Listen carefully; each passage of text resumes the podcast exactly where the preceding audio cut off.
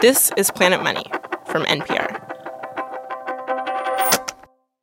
For months, Wesley Wade and his wife Giovanni ended their days the same way coming together at the end of the night and just being like, How? How is this so hard? 100% almost every day. And it was mind boggling. This is Wesley. We had an Excel spreadsheet because I like using the Excel spreadsheet, but my wife likes using a piece of paper. So we had two different things. We're keeping a list of all these things, right? The thing that they're trying to figure out is daycare for their two kids, Helena and Ella. Both my kids are very fiery. It's a very fiery home that we're in. Um, Ella is the baby. She is uh, a very uh, defiant child, which we love oh, over I love here. defiant girls. It's very fun. It's very fun. Wesley is a mental health counselor and he's getting his PhD, and his wife is an attorney. They are both pretty good at researching, and they just keep thinking, how do other people do this? Yeah, I, I, I don't know how other people figured this out. I, I, I was amazed at how complicated it was. I, actually, I think my dissertation research might have been a little easier, to be honest with you. Like I'm not I'm not even that's not hyperbole. and this family is not in some small town. They're not in a daycare desert. They're in Durham, North Carolina. It's a big university town, a lot of jobs, a lot of people. It's just daycare information is really hard to come by. It is actually like a real flaw of the daycare market because if you don't have perfect information, you cannot make optimal decisions. And just Generally, it is very costly just in terms of time to find out where daycares are around you and if they even have a spot for your kid. So we're Googling, we're on wait list at multiple places. My wife and I are divvying up our area geographically. We're coming back after dinner to say, ooh, what about this plan? And we're spending all this extra time when we, you know, still have to cook dinner, maintain the house, you know, give our kids love, spend time for ourselves. Some daycares do have actual websites, and they're inquiring there too, but they kind of know those are all going to be a wash. Most of those places are all going to be full, right? Because those are easily findable. Easily findable. Easily findable daycares are not going to have a spot for your kid. You got to look for the hidden ones, you know, the ones with names that don't even sound like they could be daycares, like like Jay's Jungle and the Blooming Room. Those kind of hidden daycares. Those are the ones that will also not have a spot for your kid because there are no more spots anywhere. There were places that we never considered for our first child or that we visited and we said never are we going to do that? Especially when it's your first child, you're like, oh no, my baby is going to be in the most pristine care, right? And so there was places that we never would have went to when Helena was that age that we said, okay, if they're if they're able, if they're open, if they if they can work, because your options are limited. Even the places they definitely did not want to send their kids to were full. Everyone had a wait list. Six months, nine months, a whole year. So I actually ended up leaving my full time job just so I could be the flexible parent that can stay home. Because you guys could not find childcare in time? Yeah, I mean, I, I, I will say I was going to leave my full time job anyway, but I, I definitely left it about a year earlier than I had planned, right? A and I was, year earlier? A year, a year earlier, yeah. So, um, uh, I'm thinking about all the stress Wesley's plan was just to leave his job for a different job once he finished his PhD. His plan was not to leave the labor force altogether. Wesley and his wife, they like to work, they want to work. We just, we're working people. We enjoy our jobs. Our jobs have an impact on the people that we serve. So, like, I want to be doing that work. So, that's that's the hard part. Now, usually in a heterosexual parenting situation, the person who ends up leaving the labor force to care for the kids is the woman, right? But it was not going to go down like that in this home. Oh, my guys, you know it. Come on. Come on now. okay, think about what happened here. We're talking about a person who has the money, who wants to pay for a service, but can't. All over the country, there are tons of people willing to pay for daycare and not getting it. They are being put on wait lists. And wait lists are a classic sign that something isn't right. In traditional economics, wait lists mean prices are too low. Hello and welcome to Planet Money. I'm Sarah Gonzalez. And I'm Jeff Guo. What the heck is going on with the daycare market? Daycare is so scarce for parents, the pay for daycare workers is low, and daycare owners can barely stay open. Today on the show, no one's happy. The math isn't working out for anyone. They are all trapped in this very weird, very broken market.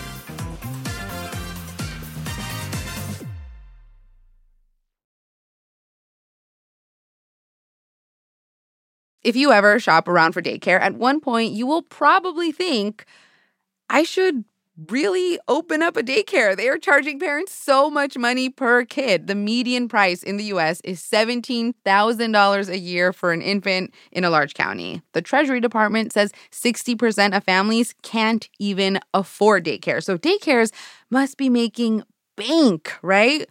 Well, they are not making bank. The at home daycares, the big early childhood education centers, this is not like a big money making industry. Take any spot, like this one in Iowa. So we call ourselves Bluffs Little Thinkers. Bluffs. What's the Yep, deal like with Sergeant Bluffs? Bluff. Who's Sergeant Bluff? So Sergeant Bluff is our town, like the suburb. Yep. Oh. Sergeant Bluff, Iowa, near Sioux City. So we call it Bluffs Little Thinkers. Yep. But a lot of people just call us BLT for short. Kelsey Anderson is the director of BLT, Bluff's Little Thinkers. They have babies from six weeks old to five years old. Yep. The six weeks old is the youngest that they can come for sure. No, no, no, no, no.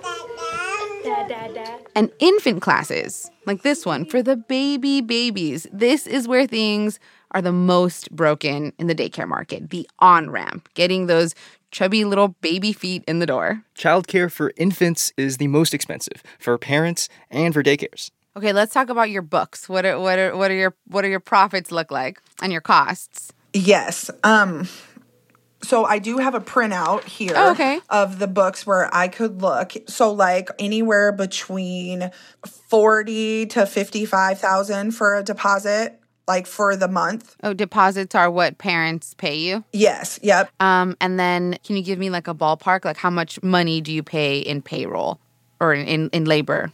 Our payrolls as monthly would definitely be over 30,000. In a month where they're bringing in like $40,000, $33,000 is going to payroll. Our salaries are 83% of our budget per month. That is absolutely insane.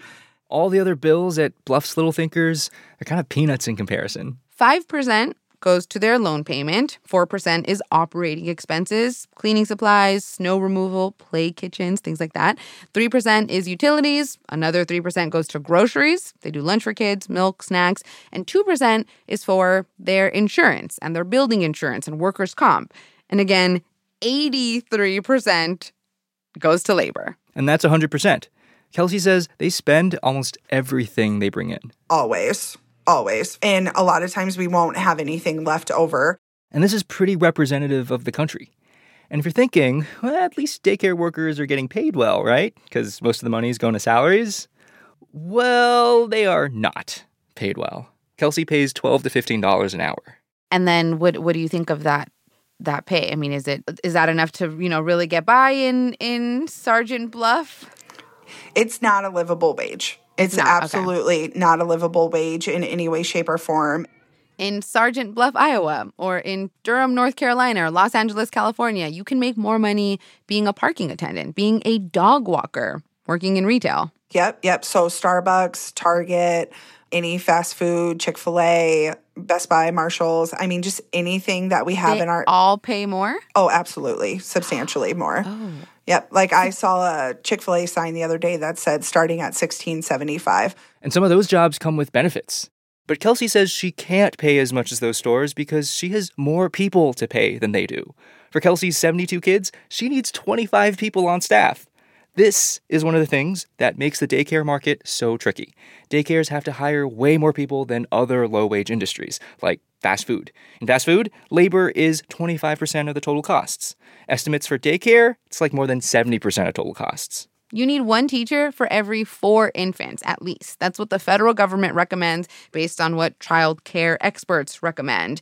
The safety of kids and the quality of care get a little more dicey if you have more than four infants to one teacher. So you just need a lot of grown-ups to take care of babies and even toddlers. Except recently, some states, like Michigan and Iowa, have said, you know, maybe we don't need that many grown-ups. Yeah, yeah. And maybe they don't even need to be grown-ups at all. Iowa has decided that 16-year-olds can now be left alone to take care of 15 5-year-olds, like for after-school care. And Kelsey does have some 16-year-olds on staff. They come in, they're full of energy, they're sitting down on the floor, they're playing Legos, they're singing songs, and that is great. But we wouldn't leave 16 year olds alone. In fact, we don't really leave anyone alone. Iowa also decided that classes can now have more toddlers for every one teacher, too. You know, so more parents can get a spot. But Kelsey says she won't be doing that either.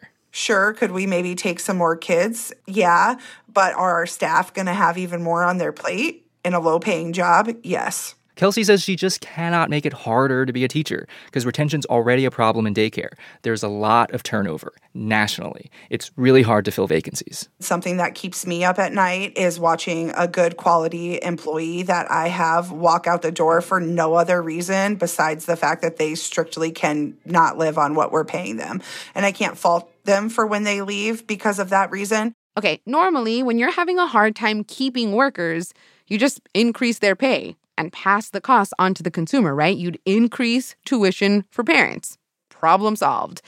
But you can't do that that easily in this market, says Jessica Brown. She's an economics professor at the University of South Carolina's Business School, and she's a mom. She just had a baby.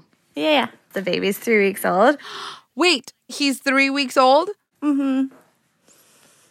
I feel like I should not be talking to you. You're like a child care economist. Yeah. You, of all people, should be like, no, you're drawing a line. I'm not good about that. uh huh. I understand completely. This is your second, uh, fourth. fourth. I have to keep up with the uh, the the latest in the childcare market. You know, if I keep having kids, I keep in touch with the market. Jessica decided to study the childcare market when she was getting her PhD in economics at Princeton while looking for childcare and not finding any. She was just like, what is going on with the supply? if we had you know perfect markets, then the markets should adjust and the supply should come up. Um, but it's not. Theoretically, the supply problem should kind of solve itself. Daycares could just charge more to take care of each kid, and then more daycares would open up, but that's not happening. And so there's something else going on, um, which is part of why I, I find it so interesting. Here's what Jessica found out. We'll start with why it's so hard to raise wages to attract workers. You know how daycares have to have a certain number of teachers in each classroom? These are like laws. They have to hire a lot of people. There's no way around it. So if they raise wages just a little bit for all those employees, consumers would really feel it. A lot more than in other industries. So if you raise wages from, say, $10 to $12 an hour in the fast food industry, um, if a hamburger was originally $2, then maybe it would go up to $2.10. Oh, so like nothing. Yeah, it'd, it'd be very small. Um, whereas with childcare, if you raise the wages from $10 an hour to $12 an hour, um, if you were originally paying $2,000 a month for care, that would raise prices by probably about $250 a month. And and like so what? What if you do pay an extra $200 a month for care? I mean like obviously it's expensive, but like why don't daycare centers just say like, yeah, we we have to pay teachers more to keep them and to attract more teachers, so it's going to increase the cost of tuition. Well, if you raise prices by so much, you know, that's going to mean that some parents are going to not going to be able to afford care anymore. In cold hard econ land, you would say, "Oh well, some people won't be able to afford childcare. Sorry, they'll have to quit their jobs and become a stay-at-home parent." Tough. Yeah, if daycares were acting like giant corporations in any other industry, they would just ditch the lower income customers who couldn't afford daycare. But daycares can't actually raise prices by too too much because it would drive away like like a big chunk of their market. Yeah, if the price of daycare goes past a certain point, some families will say, well, no, I'm not going to quit my job, so I'll just have to find a cheaper option, like my neighbor, who might just plop my kid in front of a TV all day. And and other families will say, "Yeah, at these prices, I think I'm going to just hire a nanny instead of paying for daycare. You know, someone who will come to my house. So convenient." And this threat, this threat of outside options, the threat of nannies, keeps a ceiling on what daycares can charge. Nannies, man. Mary Poppins. Who knows what's in that bag? And remember those wait lists everyone is put on, those those lines that signal to us that something in this market isn't working. Jessica says it's because of these large staffs and the fact that daycares can't really raise prices. If prices were higher, there would be no wait list. It'd be like, no, I'm not going to wait in line for this thing that's way too expensive. But here is the interesting part. Because daycares can't raise prices, the wait list has kind of become a necessity for them because daycares cannot afford to have any vacancies. If a parent gets a job out of town and they pull their kids from the center, um, the childcare facility needs to be able to fill those spots um, basically right away because they don't have the profit margin in order to be able to absorb that um, loss in revenue from that open spot. So they just need someone like always there. Like, okay, pull from the wait list. Now we have no vacancies again. Exactly. Profit margins for daycares are typically less than 1%. So without wait lists, they wouldn't be able to stay in business. And there's another weird feature of the daycare market. If you look at how much daycares charge, they usually don't charge that much more for the youngest kids, for the baby babies, as they do for the toddlers, which doesn't really make any sense, right? Because infants require so much more attention and teachers, you have to feed them, change their diapers. So, like, let's say you're paying $1,700 a month for a toddler and you're paying $2,000 a month for an infant. Jessica says you are getting a deal on that baby. If we had what we would call perfect competition, you would expect that care for the infants would actually cost something more like $3,600 a month. Um, but it only costs 2000 That like doesn't make any sense, right? Daycare's undercharging parents, but there's a reason why they do this. The infants are what we would call loss leaders. Um, they kind of get you in the door, um, and then you stick around. The babies are loss leaders? Yeah. No. the loss leader model is like when you get an introductory price for your cell phone or your cable. They don't make money off of you on the introductory price, but they do later because in childcare, even though you are probably underpaying for infant care, you are also probably overpaying as your kid gets older. Childcare centers are making the most profit off of those oldest kids. And so they're essentially using the older kids to cross subsidize the younger kids um, so that they can afford to have both. So, yeah, daycares are just kind of boxed in on what they can do. So, um, is the daycare market just doomed? Economists say there are some fixes that we can borrow from how we pay for college. We're talking loans for babies. Depressing. That is after the break. I'm sticking around.